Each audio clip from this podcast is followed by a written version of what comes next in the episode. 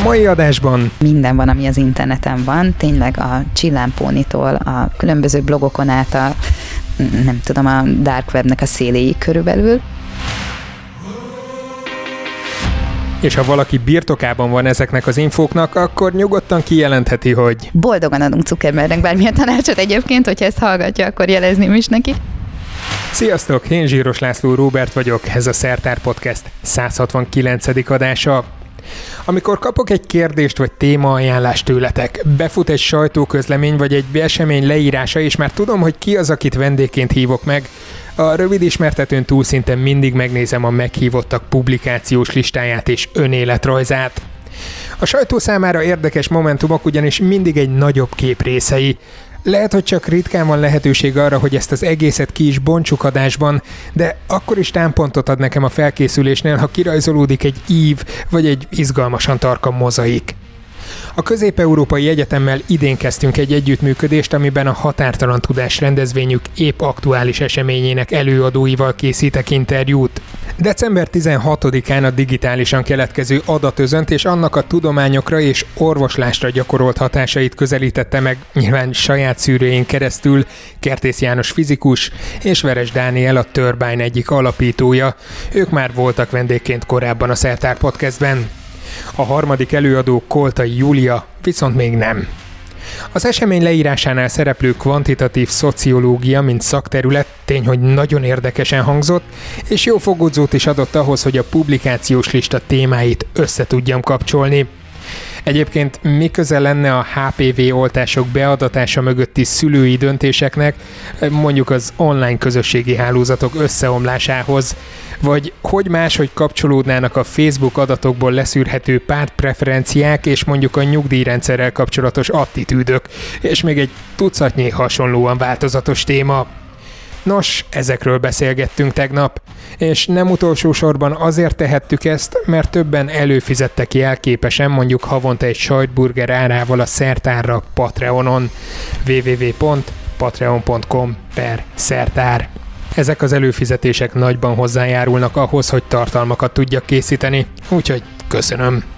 Következzen tehát az interjú Koltai Júliával, az ELTE Társadalomkutatások Módszertana tanszékének adjunktusával és a Társadalomtudományi Kutatóközpont tudományos munkatársával.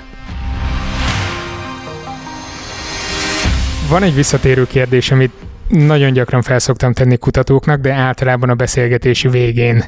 Ezzel szemben itt nálad lehet, hogy bedobom rögtön a leges-leges leg, legelején, mert hogy megnéztem a publikációs listádat, megnéztem az önéletrajzodat, és leginkább az motoszkál a fejemben, mert hogy annyira szerteágazó dolgokkal foglalkozol, hogy neked hogy jött az, hogy szociológiával kell foglalkoznod? Középiskolában elhatároztad, hogy ez egy roppant izgalmas terület, és ide szeretnék menni, és később fejbe csapott, hogy úristen, itt rengeteg matek meg statisztika van, vagy pont fordítva, hogy reálabb irányból indultál el, és kerested, hogy hol lehetne a társadalmilag hasznos kutatási vonatkozásait megfogni?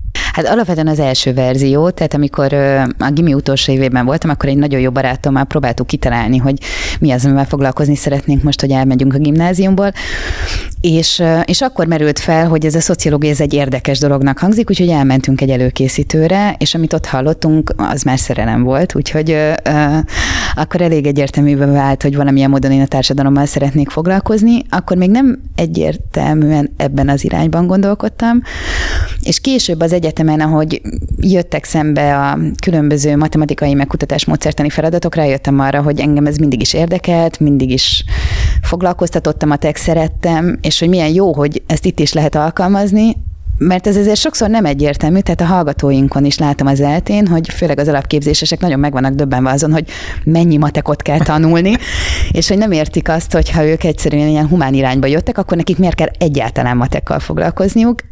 Aztán remélem, hogy az alapképzés végére ez már letisztul nekik, és, és látják ennek a hasznát. Tehát látják azt, hogy ez, ez egy borzasztó hasznos eszköz a kezükben arra, hogy sokkal jobban megértsék azt a társadalmat, ami körülöttük van. Te viszont nagyon jól fején találtad a szöget, vagy nem tudom, hogy te definiálod magad így, vagy mások adták ezt a szádba, hogy kvantitatív szociológiával foglalkozol. Ez, ez hivatalosan van ilyen terület, vagy csak nagyon jól hangzó marketingfogás? Hát hivatalosan talán ezt inkább kutatás kutatás módszertannak hívják a disziplináris besoroláson belül, vagy mondjuk társadalmi statisztikának, vagy társadalom statisztikának szokták nevezni. Most már igazából ennek az újabb ága az a az az, amit angolul úgy hívunk, hogy computational social scientist, ami, amit úgy szoktunk fordítani, hogy számítógépes társadalomkutató. Ez magyarul szerintem kicsit bénább, mint angolul. Ez körülbelül olyan, mint a computational biology, ott is ilyen nagyon nehéz ez a számítógépes igen. biológia, vagy? Igen, igen, igen, igen, igen. Tehát, tehát ez biztos, hogy arra utal, hogy van amilyen módon adatokkal dolgozunk, arra is utal, hogy ez talán már nem kézzelszámolós adat, mert hogy kell hozzá valamilyen fajta számítási kapacitás, tehát hogy nagyobb adatokkal dolgozunk most már. Ugye megérkezünk a Big Data-hoz. Azt egyébként néztem, meg mondtam is az előbb, hogy mennyire ledöbbentem, hogy milyen szerte ágazó területekkel foglalkozol. Ott tényleg voltak ilyenek, hogy hogyan ömlik össze egy közösségi hálózatot, az IVIV-nek a modelljét néztétek, akkor voltak ilyen budapesti attitűd vizsgálatok, nagyon-nagyon sok minden volt, meg ezekről gondolom mindjárt beszélünk is egy kicsit. Viszont mi az, ami téged ebből megfog leginkább? Az, hogyha egy kérdésre válaszolhatsz, vagy látod mögötte a statisztikai kihívásokat, és tök jó lenne inkább arra rácsapni? Hát ami ezeket a dolgokat összeköti, pont nyáron gondoltam ezt végig egy ösztöndíjra való jelentkezéskor, hogy, hogy végül is mi az az íve ezeknek a publikációknak, vagy ennek a munkának, ami mögöttem van, ami, ami mégiscsak összeköti a dolgot. Nem, mert ez nem egy, nem egy könnyű helyzet, szóval, ö, szóval azt hiszem, hogy, hogy hogy engem talán jobban érdekel az, hogy hogyan jutunk el a megoldásig.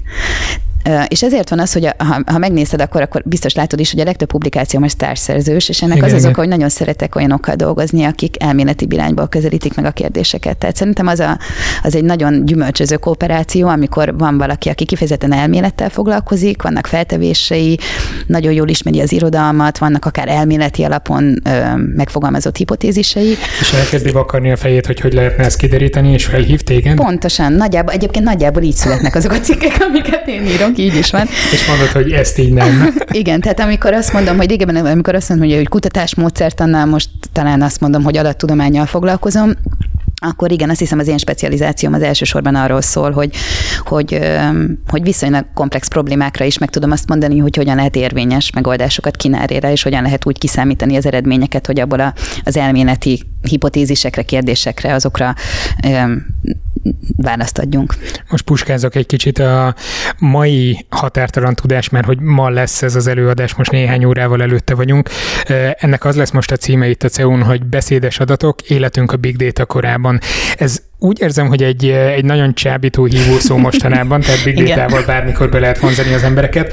Ugyanakkor ennek van egy másik oldala, amit te képviselsz, és itt már kezd felsejleni, hogy oké, okay, hogy rengeteg adatunk van, ami megváltoztatja a mi társadalmunkat, de hatalmas eszközt is ad azoknak a kezébe, akik vizsgálják a társadalmi folyamatokat.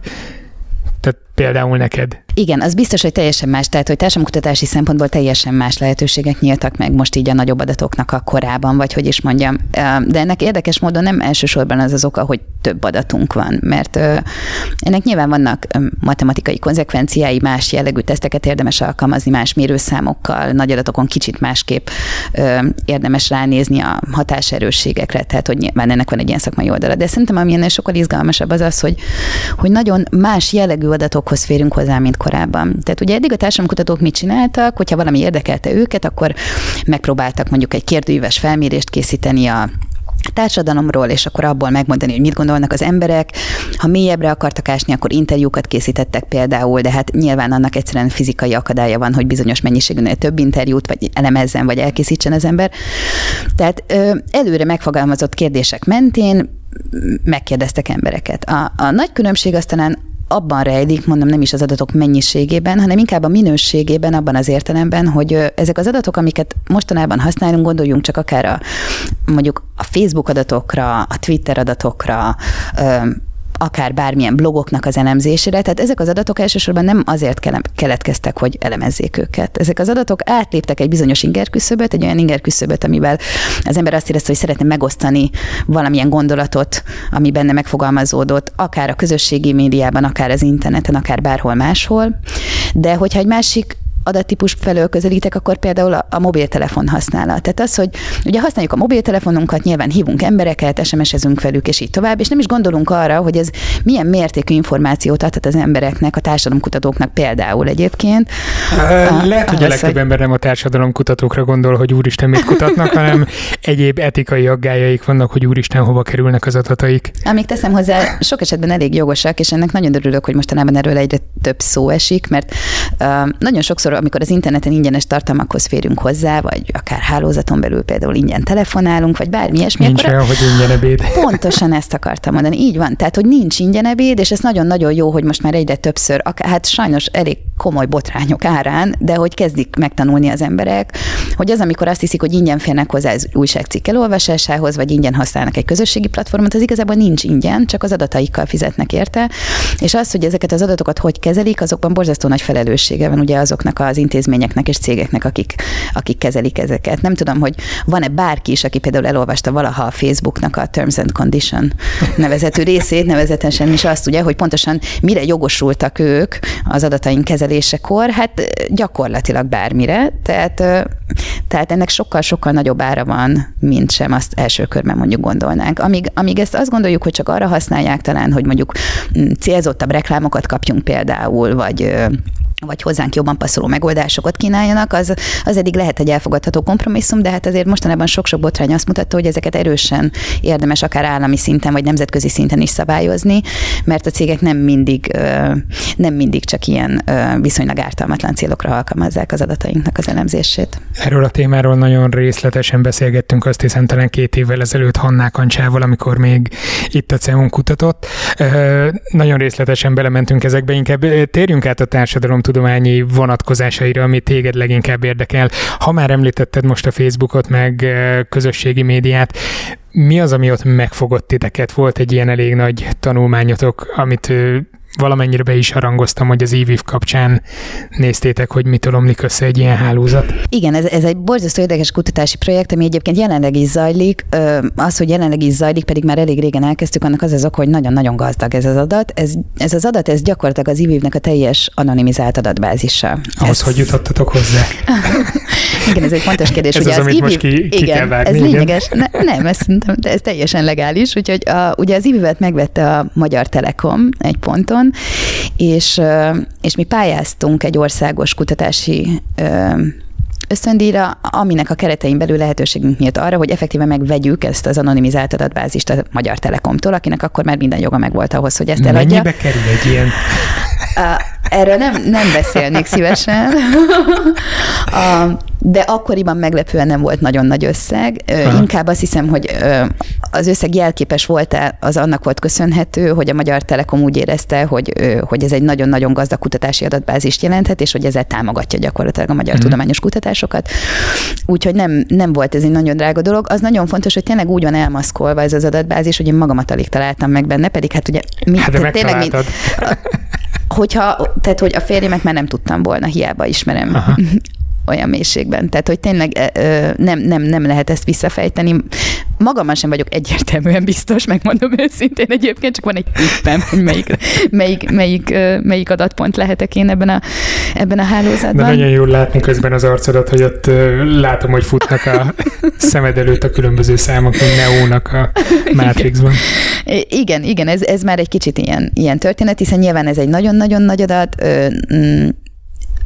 komplexen struktúrált adat is, tehát ez nem egy adattábla, amiből dolgozunk, hanem adattáblák egymáshoz kapcsolt rendszere gyakorlatilag. Uh-huh. És igen, ahogy említetted is, ami, ami különösen érdekes benne, hogy arról elég sokat tudunk társadalmi folyamatoknál, hogy hogyan működik valaminek az elterjedése, mondjuk, hogy az innovációk hogyan terjednek el, kik azok, akik első körben igénybe veszik őket, a terjedésnek milyen a dinamikája például, de, de arról sokkal kevesebbet tudunk, hogy hogyan omlik össze egy rendszer. És az az igazság, hogy ennek Rengetegszer egyéb... gondolkodom azon, hogy mi történik akkor, ha kihúzzák a Facebooknál el a dugót, hát igen. aztán leáll az egész, hogy akkor mi történne. Igen, és hogyha belegondolunk, akkor ennek nyilván van, van egy erős üzleti felhasználási ö, ö, jelentősége is, hiszen ha például telekommunikációs cégekről gondolkozunk, akkor az, hogy kik azok, akik elkezdik otthagyni a céget, és mondjuk átmenni a konkurenciához, ez egy hmm. nagyon fontos dolog. De igen, például egy ilyen online közösségi hálózatnál is van jelentősége ennek, méghozzá pont abban, hogy időben észrevegye a hálózat azt, hogy ö, az emberek elkezdik nem használni, és hogy vajon mik azok a jelek, amikre már a leges legkezdeti időszakban gyakorlatilag oda tud figyelni, és detektálni tudja azt, hogy most érdemes valamit változtatni és közbelépni, mert különben baj lesz, mert beindul egy ilyen lavinaszerű elmenetel. Tehát a tehát ti azt... fogjátok majd Zuckerbergnek adni a tanácsokat, hogy mire kell odafigyelnie? Boldogan adunk Zuckerbergnek bármilyen tanácsot egyébként, hogyha ezt hallgatja, akkor jelezném is neki. A, de, a, de már ezzel kapcsolatban jelentek meg cikkek, és egyébként pont Kertész Jánosék írták le ezt a folyamatot, hogy, hogy elkezdődnek, elkezdik az emberek elmenni, és aztán gyakorlatilag mint egy lavina ez beindul, és, és az emberek elkezdik tömegesen elhagyni a rendszert. Ugye nyilvánvalóan az IVIV-nél erre volt egy erős trigger, mert hogy be, megérkezett a Facebook Magyarországra. Uh-huh. Tehát az elmenetelt magát, azt ö, nyilvánvalóan egy külső tényező is befolyásolta, ö, itt tehát inkább arról van szó, hogy platformot váltottak az emberek. És azok kezdtek inkább elmenni, akik ö, ilyen early adopterként ö, jelentek meg, vagy teljesen más volt a folyamat? A, alapvetően, ö, alapvetően az látszik, hogy a jobban beágyazott emberek, tehát akik mondjuk nagyobb kapcsolati tőkével rendelkeztek, azok végül is tovább maradtak. És, uh-huh. ö, és a, most egy új ez, ez, ez, van ez a megjelent cikkünk, amire már utaltál, de most van egy új kutatási irányunk, amiben azt vizsgáljuk, hogy azt, hogy mennyire különbözőek a, az egyes felhasználóknak a, a társadalmi csoportja, akikkel érintkezett gyakorlatilag az IVI-ben. Tehát, hogy mennyire azok a közösségek, akikkel ő kapcsolatban van, mennyire különbözőek. Azt feltételeztük eredendően, hogy, a, hogy azok, akiknek nagyon különbözőek a közösségei a hálózatban, tehát például, nem tudom, a vidéki rokonaim is ott vannak fönn, meg a nagyvárosi egyetemista barátaim is, az, az okoz egyfajta feszültséget. Erről a, erről a társadalomkutatási szakirodalomban elég sokat tudunk, hogy ez az úgynevezett kontext kollaps, ez ilyen feszültségeket szül, tehát hogyha én kiposztolok valamit, ami tetszik a nagyvárosi barátaimnak, az nem biztos, hogy a vidéki családom értékelni fogja például. Uh-huh. És emiatt az embernek ez nem feltétlenül egy jó érzést, elkezdi magát öncenzúrázni, stb. stb. Vagy esetleg leginkább mondjuk az akár az offline világban, világban elmenekülni ezekből a szituációkból. Tehát azt feltételeztük, hogy akinek nagyon különböző közösségekkel van kapcsolata itt az IBI-ben, az hamarabb el fog menni, és hamarabb át. És borzasztó érdekes, de az első eredményeink, amit pont most ö, múlt héten Lisszabonban mutattam be egy konferencián, azok azt mutatják, hogy pont fordítva van a dolog. Tehát minél különbözőbbek a közösségek valaki körül az IBI-ben, annál tovább marad.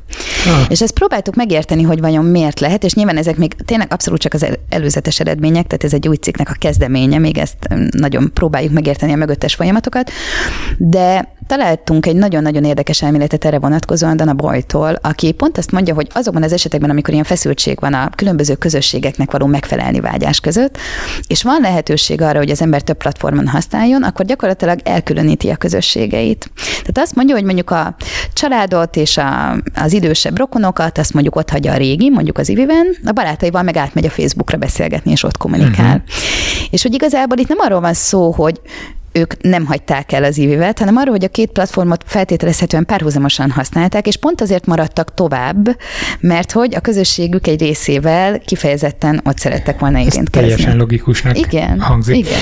Ez roppant fontos kutatások, nem akarom elrelativizálni, mert hogy lehet, hogy Zuckerberg tényleg itt fog sorban állni, és a, ahogy mondtad, a telekommunikációs társaságoknak is nagyon fontos ez az adat, de ezek megfeleltethetők, ezek a folyamatok valós társadalmi eseményeknek is? Tehát le tudjátok fordítani, hogy mondjuk egy cégtől hamarabb mennek el bizonyos emberek, vagy például tőzsdéről hamarabb lépnek ki bizonyos érdekkörök, vagy, vagy van valami párhuzam a való világ között? Vagy országból abszolút, való elvándorlás? Abszolút van. Ezt, ezt egyébként a, tehát a nagy cégek nyilván nem csak a telekommunikációsok, de bankok is, meg mindenki csinálja, ez ilyen gyakorlatilag ilyen alert figyelés, ami arról ja, hát szól, persze, hogy... bankból kikezdi el kivenni a betétei postabank így van. Tehát, hogy vannak olyan folyamatok, amik arra utalhatnak, hogy elindul valami. És igazából ezekre kell mindig jelzést kapni a cégeknek. Hogyha megkapják ezt a jelzést, akkor akkor gyakorlatilag azzal ö, azzal el tudják kezdeni figyelni a folyamatokat, és figyelhetnek arra, hogy közbe kell lépni, vagy sem. Ezek még egyszer nagyon fontos, hogy ezekben a korai fázisokban nem feltétlenül vezetnek összeomláshoz, de minden esetre egy jele annak, hogy valami probléma lehet, és érdemes jobban odafigyelni. Mik ilyen jelek? Például a bankban, igen, a pénzkivétel. Így van, tehát hogy az emberek elkezdik például tömegesen ö, kivenni a, fi, ö, a pénzüket, akkor lehet az is, hogy például a felhasználók elkezdenek egyre kevesebb szer belépni, vagy egyre nagyobb időintervallumokban uh-huh. belépni, ha például online közösségi hálózatokról beszélünk, az is lehet egy ilyen jel például. Húha, akkor figyeljünk oda a közösségi hálózatunkra. Egyébként rád ezek visszahatottak ezek a vizsgálatok? Tehát jobban odafigyelsz arra, hogy milyen gyakran lépsz be például, vagy akár törlöd is a profiljaidat, vagy az ismerőseidet? A, azt hiszem, hogy a, a használatban abban az értelemben nem, hogy ö, hogy mondjuk a gyakoriságban a, Engem ezek a kutatások sokkal inkább arra ösztökéltek, hogy, hogy sokkal komolyabban vegyem a, a, a biztonsági beállításaimat mindenfajta, akár közösségi oldalon, akár, akár digi, bármilyen más digitális, mondjuk e-mail, vagy valamilyen honlapra való belépéskor. Tehát, hogy milyen azonosításokat használok, majdnem mindenhol kétféle azonosítást használok, a mhm. számítógépem is védve van bizonyos módokon. Tehát igen, azt hiszem, hogy inkább ez a data privacy az, ami, ami nekem ebből egy kicsit, engem egy kicsit paranoidát tett az ilyen adatokkal való foglalkozás. Próbálok valami jó átkötésen gondolkodni, de hát nyilván, amikor kiposztolsz valamit, akkor az természetes emberi nyelven fogalmazod meg, viszont ezekből is lehet különböző adatokat nyerni, és hogy ilyenekkel is foglalkoztok.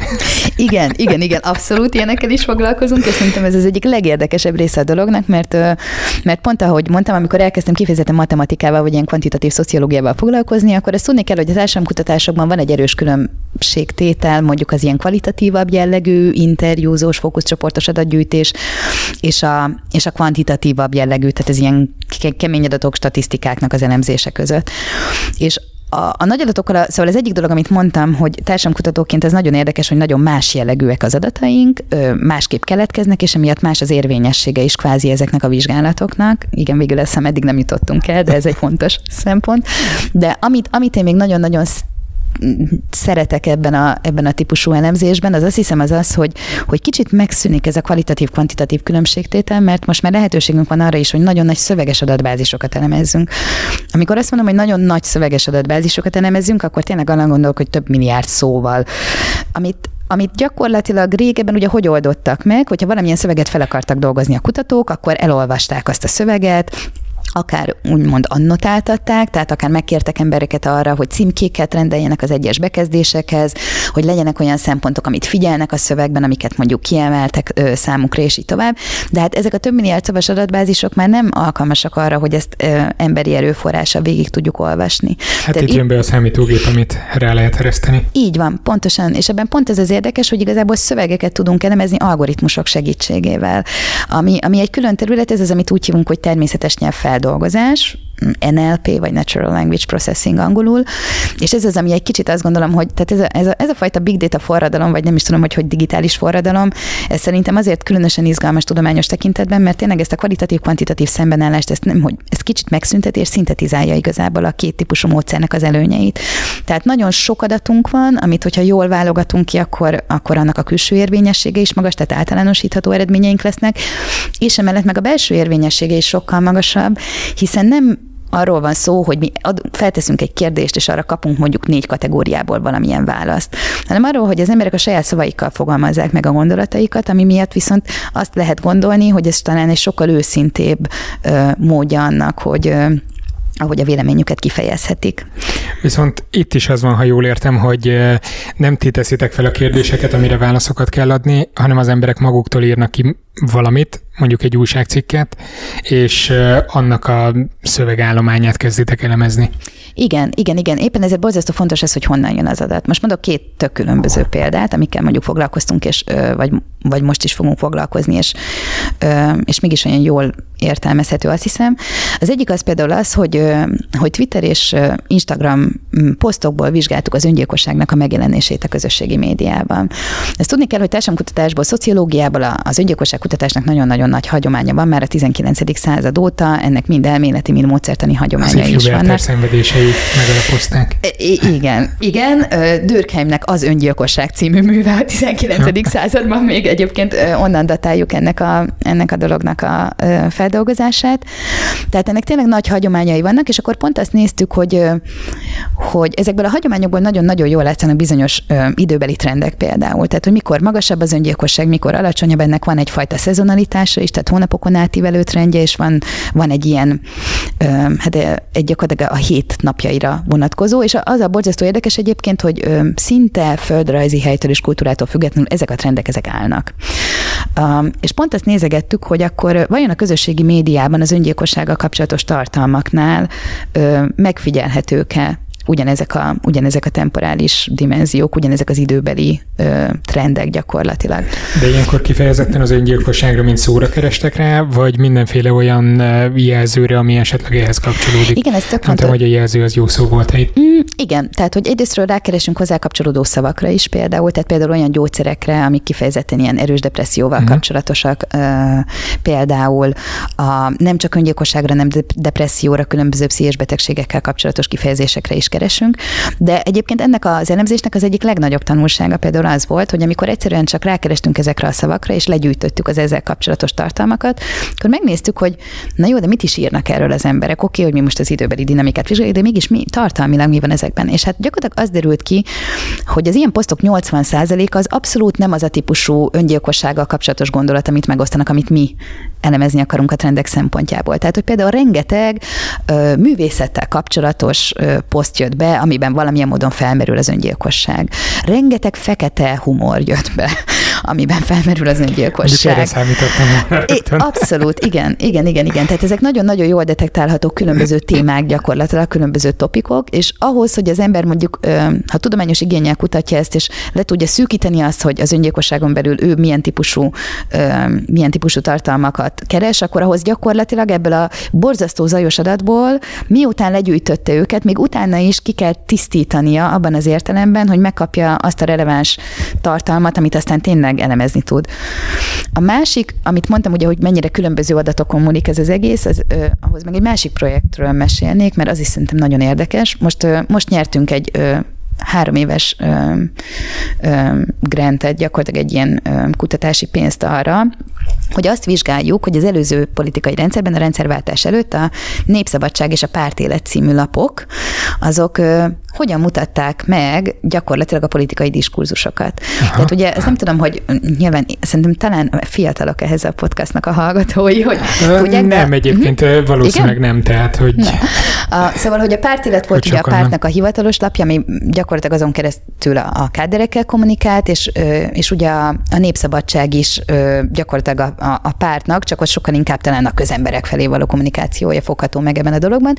És egy borzasztó izgalmas, interdisziplináris csapat állt össze, tehát vannak benne társadalomtörténészek, vannak benne számítógépes nyelvészek, vannak benne mérnökök, van, vagyunk benne szociológusok, és gyakorlatilag ez a csapat most azt fogja kutatni ennek a természetes nyelvfeldolgozásnak a segítségével, hogy az ezekben az újságokban leírt tartalmak, azok hogy mutatják a rendszernek a változásait, hogy a politikai kommunikációban mennyire lehet bizonyos látens, nem annyira expliciten megfogható tartalmakat találni, amik már utalnak esetleg arra, ahogy a rendszer később változni fog. Uh-huh. És az az igazság, hogy az első eredményeink elég Kicsit érzem itt a párhuzamot a IVIV-ről való kilépés és összeomlás, illetve a rendszer összeomlása között, de... Erre még nem gondoltam, de teljesen igazad van, igen. Igen. Szóval, szóval azt nézzük, hogy igen, tehát hogy például az látszik, hogy amikor megpróbálunk, megpróbáljuk megnézni azt, hogy a döntés és az irányítás, mint mondjuk ugyanolyan cél eléréséhez használt két teljesen más eszköztár, az hogyan jelenik meg ezekben a szövegekben, akkor a pártéletből azt már azért nagyon szépen lehet látni, hogy hogy egyre inkább az irányítás felől, a döntés felé mozdulnak el gyakorlatilag a szövegeknek a narratívái. De ezek még tényleg csak az első eredmények. Kíváncsi lennék, hogy hogyan lehet ezt rávetíteni akármilyen, akár valós jelenlegi helyzetekre is. Igen, e- erre szerintem többen kíváncsiak. Nem azt várom, és egyébként, egyébként szerintem a, a, a társadalomkutató kutatói, hogy hívják most, ugye ez, ez volt az MTA, Társadalomtudományi Kutatóintézete, most már csak Társadalomtudományi Kutatóintézetnek hívják. Ott a Politikatudományi Intézetben folynak ilyen jellegű kutatások hmm. egyébként. Akkor lehet, hogy majd oda is érdemes lesz. Szerintem mindenképpen. Egyszer elvándorolni egy podcast kapcsán. Milyen témáitok vannak még, ami nagyon közel áll a szívedhez? Ilyenkor ezt úgy szoktam megcsinálni, hogy itt leállítom egy picit az adást, megkérdezem, hogy mi az, ami nagyon-nagyon belétagat, viszont mielőtt elkezdtük a beszélgetést, elkezdtél sorolni rengeteg mindent. Igen. Van most egy izgalmas téma, ami a az is big data-hoz kapcsolódik. Egy kicsit még ugye abban a fázisban járunk a társadalomkutatás szempontjából, hogy most azt nézegetjük, hogy az olyan klasszikus elméletek, amik eddig mondjuk ilyen tradicionálisabb módszertanon alapultak, vagy adatgyűjtésen alapultak, azok reprodukálhatók-e, és hogyha igen, akkor mennyiben mondjuk ilyen más típusú adatokon, és mondjuk mi lehet az a hozzáadott érték, amit ezek az adatok nyújtani tudnak nekünk. És az egyik ilyen ö, téma, amivel most foglalkozunk, az az, hogy a társadalmi struktúra az hogyan jelenik meg ezekben a szövegekben. Az egész mögött alapvetően az az, az, az elmélet áll, hogy, hogy egy adott szöveg, meg maga a nyelv, amit mondjuk egy adott társadalmi csoport, vagy egy egész tudom, nemzet használ, az tükrözi azt a kultúrát, amiben élünk. Tehát az, hogy milyen szavakat, kifejezéseket használunk, azt, hogy milyen kontextusokban beszélünk valamiről, az nagyon-nagyon jól mutatja azt, hogy, hogy, hogy milyen társadalomban is élünk. És pont ezt vizsgáljuk igazából ilyen nagyon nagy szövegkorpuszokon, tehát nagyon nagy szöveges adatokon, hogy azok a társadalmi struktúra elméletek, amiket a szociológusok még mondjuk ilyen klasszikus időszakban tényleg az ilyen 60-as, 70-es években alkottak, és amik vagy valamilyen kérdéves kutatáson, vagy még azon sem alapultak, azok vajon mennyire vannak jelen ezek alapján, a szövegek alapján mondjuk a digitális térben. És borzasztó érdekes, hogy a, az e, ott, is, ott is olyan eredményeket találtunk, hogy teljesen egyszerűen, hogyha olyan, olyan szövegkorpuszokon dolgozunk, amik mondjuk nevezzük így nagyon elnagyoltan, hogy ez az internetnek egy mintája. Ez egy Common Crawl nevezetű korpusz, amit úgy kell elképzelni, hogy ez gyakorlatilag egy bot, ami járja az internetet és gyűjti a szövegeket, ebben nagyon-nagyon sokféle szöveg kerül, vannak benne magyar, magyar szövegek is, mi ezek közül az angol nyelvű ja, szövegekkel dolgozunk. leszűkítve? Le lehet szűkíteni, tehát mi például most az angol nyelvű korpuszokon dolgozunk uh-huh. ebből, de azért tudni kell, hogy ez egy elég piszkos adat, tehát ebben minden van, ami az interneten van, tényleg a csillámpónitól, a különböző blogokon át a nem tudom, a dark webnek a széléig körülbelül. Tehát, hogy ez egy elég piszkos korpusz, és nem annyira jól lehatárolt, mint mondjuk, amiket az előbb mondtam, hogy gyűjtött közösségi média adatok, avagy, ö, avagy például történeti szövegeknek az elemzése, vagy ilyesmi. És már ezeken is hihetetlen, ö, hihetetlen nül meglepően magas pontossággal tudjuk reprodukálni azokat a társadalmi struktúra elméleteket, amiket korábban a, korábban a szociológusok megalkottak. Tehát, tehát ez most egy izgalmas projekt ebből nekem. akár azt a következtetést is le lehet vonni, hogy tök fölöslegesen van nekünk itt big data elemzés. Ezt már jóval korábban ezek nélkül, meg ilyen elemzések nélkül is meg tudták határozni. Hát vagy fordított irányban, tehát tök fölösleges egy csomó pénzt költenünk nagyon-nagyon drága kérdőíves kutatásokra, hogyha egyszer már ilyen ingyenesen elérhető adatokon is gyakorlatilag ö, meg tudjuk kutatni a társadalmat, tehát ez meg a másik lehetősége az értelmezésnek. Így is fel lehet fogni. Van viszont olyan, akár a ti kutatásaitokból, akár olyan, amiről tudsz, hogy ezek a big data elemzések megcáfoltak korábbi elméleteket? Amikor még csak hümmögtek az emberek, hogy hm, mi lehet itt a társadalomban, aztán kiderül, ez egy nagyon-nagyon hogy... nehéz kérdés, mert attól még, hogy mondjuk ezeken az adatokon más eredményekre jutunk, mint a korábbi tradicionális adatgyűjtésből, ez nem azt jelenti, hogy azokat megcáfolták, csak azt, hogy mondjuk a digitális térben valami másképp csapódik le. És szerintem ez egy fontos különbségtétel, pont azért, amiről beszéltünk az elején, hogy, hogy ugye ahhoz, hogy valaki leírjon valamit az interneten, ahhoz kell egyfajta küszöb átlépés. Tehát, hogy kell valami, ami őt arra motiválja, hogy megossza a gondolatait. Míg ugye egy klasszikus, tradicionális kutatási helyzetben mi megkérdezzük az embereket. Nyilván ennek is megvan a hátulütője, tehát, hogy ha felteszel egy kérdést, arra kapsz választ. Ez az, hogy, az, hogy emögött van-e gondolat, hogy, hogy van-e bármilyen tudás, ez egy kérd, tehát az, az, már egy nehezebb ügy, de, de hogy minden esetre, minden esetre régebben ugye célzottan kérdeztünk meg dolgokat, akár olyan dolgokat is, amikről az emberek korábban nem gondolkodtak, de most a kérdés kapcsán végül is így át gondolták, hogy mi is a véleményük egy adott dologról, és akkor ezt megosztották a kutatóval. Ez ugye a digitális térben nem így van, mert, mert ennél egy erősebb impulzus kell ahhoz, hogy ezek a szövegek megszülessenek gyakorlatilag. Úgyhogy én nem mondanám azt, hogy ez feltétlenül cáfolatra jó, azt sokkal inkább gondolom, hogy azt nagyon fontos megértenünk, hogy hogy miben mások ezek a típusú adatok, mint a korábbiak, pont azért, hogy azt láthassuk, hogy ez összehasonlításra jó, ez kiegészítésre jó. Cáfolatra én nem, nem gondolnám, hogy feltétlenül ö, alkalmas. Kicsit fura ez a helyzet, hogy most ülünk itt úgy, hogy nem sokára lesz az előadásod, ugyanakkor maga az adás az csak egy-két nappal később fog kimenni. Természetesen majd vissza lehet nézni, és a linket berakom ide a adásnak a leírásához, de mi az, amiről most beszélni fogsz, vagy mi az, amit tervezel megismertetni a nagy közönséggel ott? Az előadásomnak az lesz a címe, hogy az elmélet vége, mint kérdés. És pont arról szól a dolog, hogy alapvetően ez egy Chris Anderson cikknek volt a címe, ami a Wired magazinban jelent meg egy bő tíz évvel ezelőtt, és ez arról szólt, hogy ha van megfelelő mennyiségű adatunk, akkor, akkor igazából nem szükséges az, hogy elméletünk is legyen hozzá. Ha azt látjuk, hogy két dolog között nagyon erős összefüggés van, akkor majd ez megmutatja nekünk azt az irányt, amerre menni kell. Ezt nyilván Jó, de csak... attól, hogy mhm. összefüggés van, még nem jelenti azt, hogy okokozat is hát fennáll, nem? teljesen egyetetek, na erről fog szólni részben az előadásom. Ja, bocsánat, nem akartam nem, Nagyon jó, hogy spoilerezem, mert ezek szerint akkor azért ez egy, ez egy, ez egy mások számára is érdekes dolog lehet. A, igen, tehát alapvetően öt, öt olyan példát fogok mutatni, amikor ez a fajta algoritmikus gondolkodás, amikor tisztán adaton alapult elmélet nélkül, az nagyon besült. Egyet. Mm. Titokban, úgyis később megy le, Jó. csak a hallgató kedvéért. Mm, mondjuk a Google Flu-nak az esete, ami egy ilyen... Google Flu? Uh, Google Flu, akkor ezek szerint ez nem annyira ismert példa, ez jó, jó. a, tehát a Google Flu a az a Google-nek egy olyan alkalmazása volt, ami keresőszavak alapján prediktálta azt, hogy hol ö, fog kitörni influenza járvány a világban. Tehát azt nézte, hát hogy hol... logikusnak tűnik. Igen, tehát ahol sokan keresnek arra rá, hogy köhögés, meg orfolyás, meg gyógyszer, meg nátha, meg influenza, akkor gyakorlatilag, ez, viszont ez nagyon fontos tudni, hogy ez egy annyira szuperül megírt algoritmus volt a maga idejében, hogy gyakorlatilag gyorsabban tudta előrejelezni az influenza járványoknak a kitörési pontját és a terjedését, mint az országos epidemiológiai intézetek, akiknek akkor az a feladatuk, hogy ezt vizsgálják. Félre? Ez a dolog ott Egyébként me- itt, uh-huh. itt érzek valami párhuzamot, mert ha jól emlékszem, amikor, amikor az öngyilkosságos kutatásotokról beszéltetek, mintha valami ilyesmi is lett volna, ami a depressziót jelzi elő keresőszavak alapján a Google-nél, nem?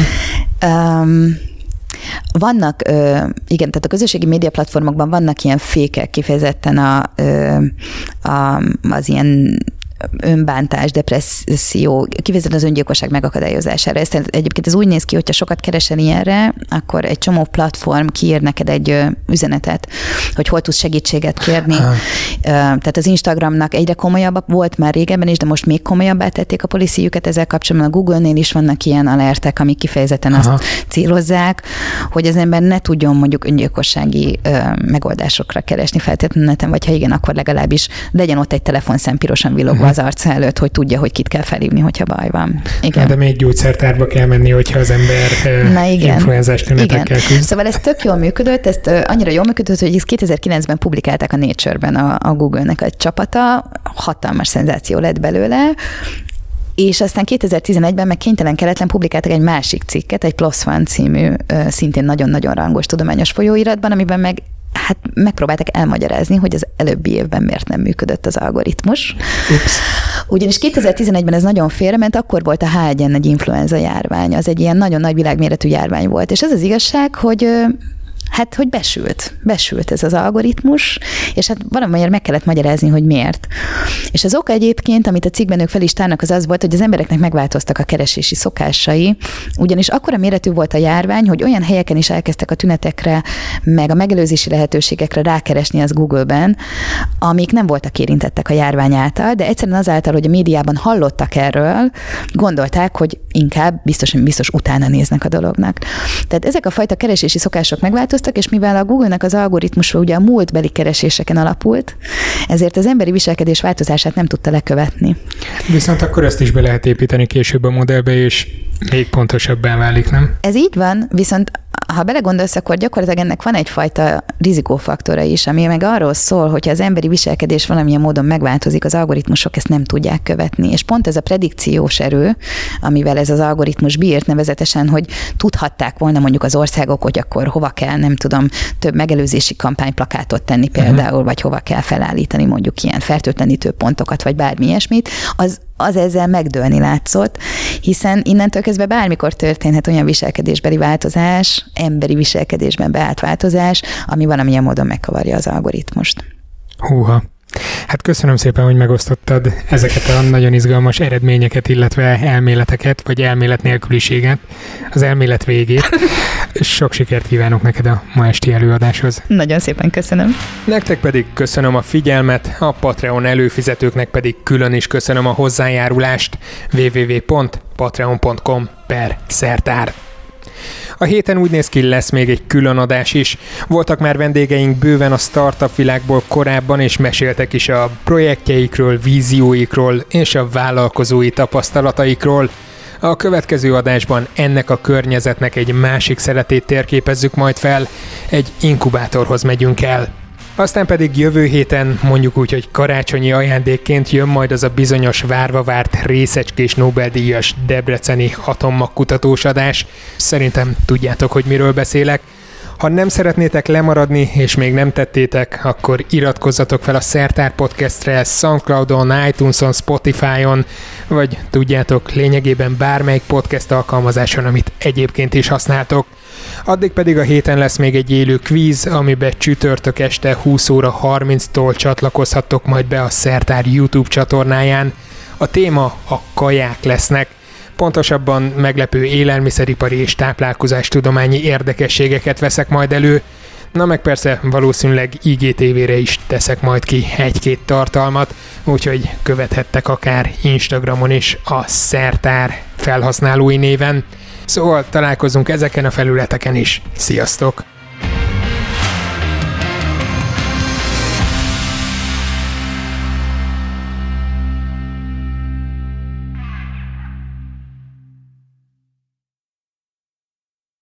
Ez a műsor a Béton közösség tagja.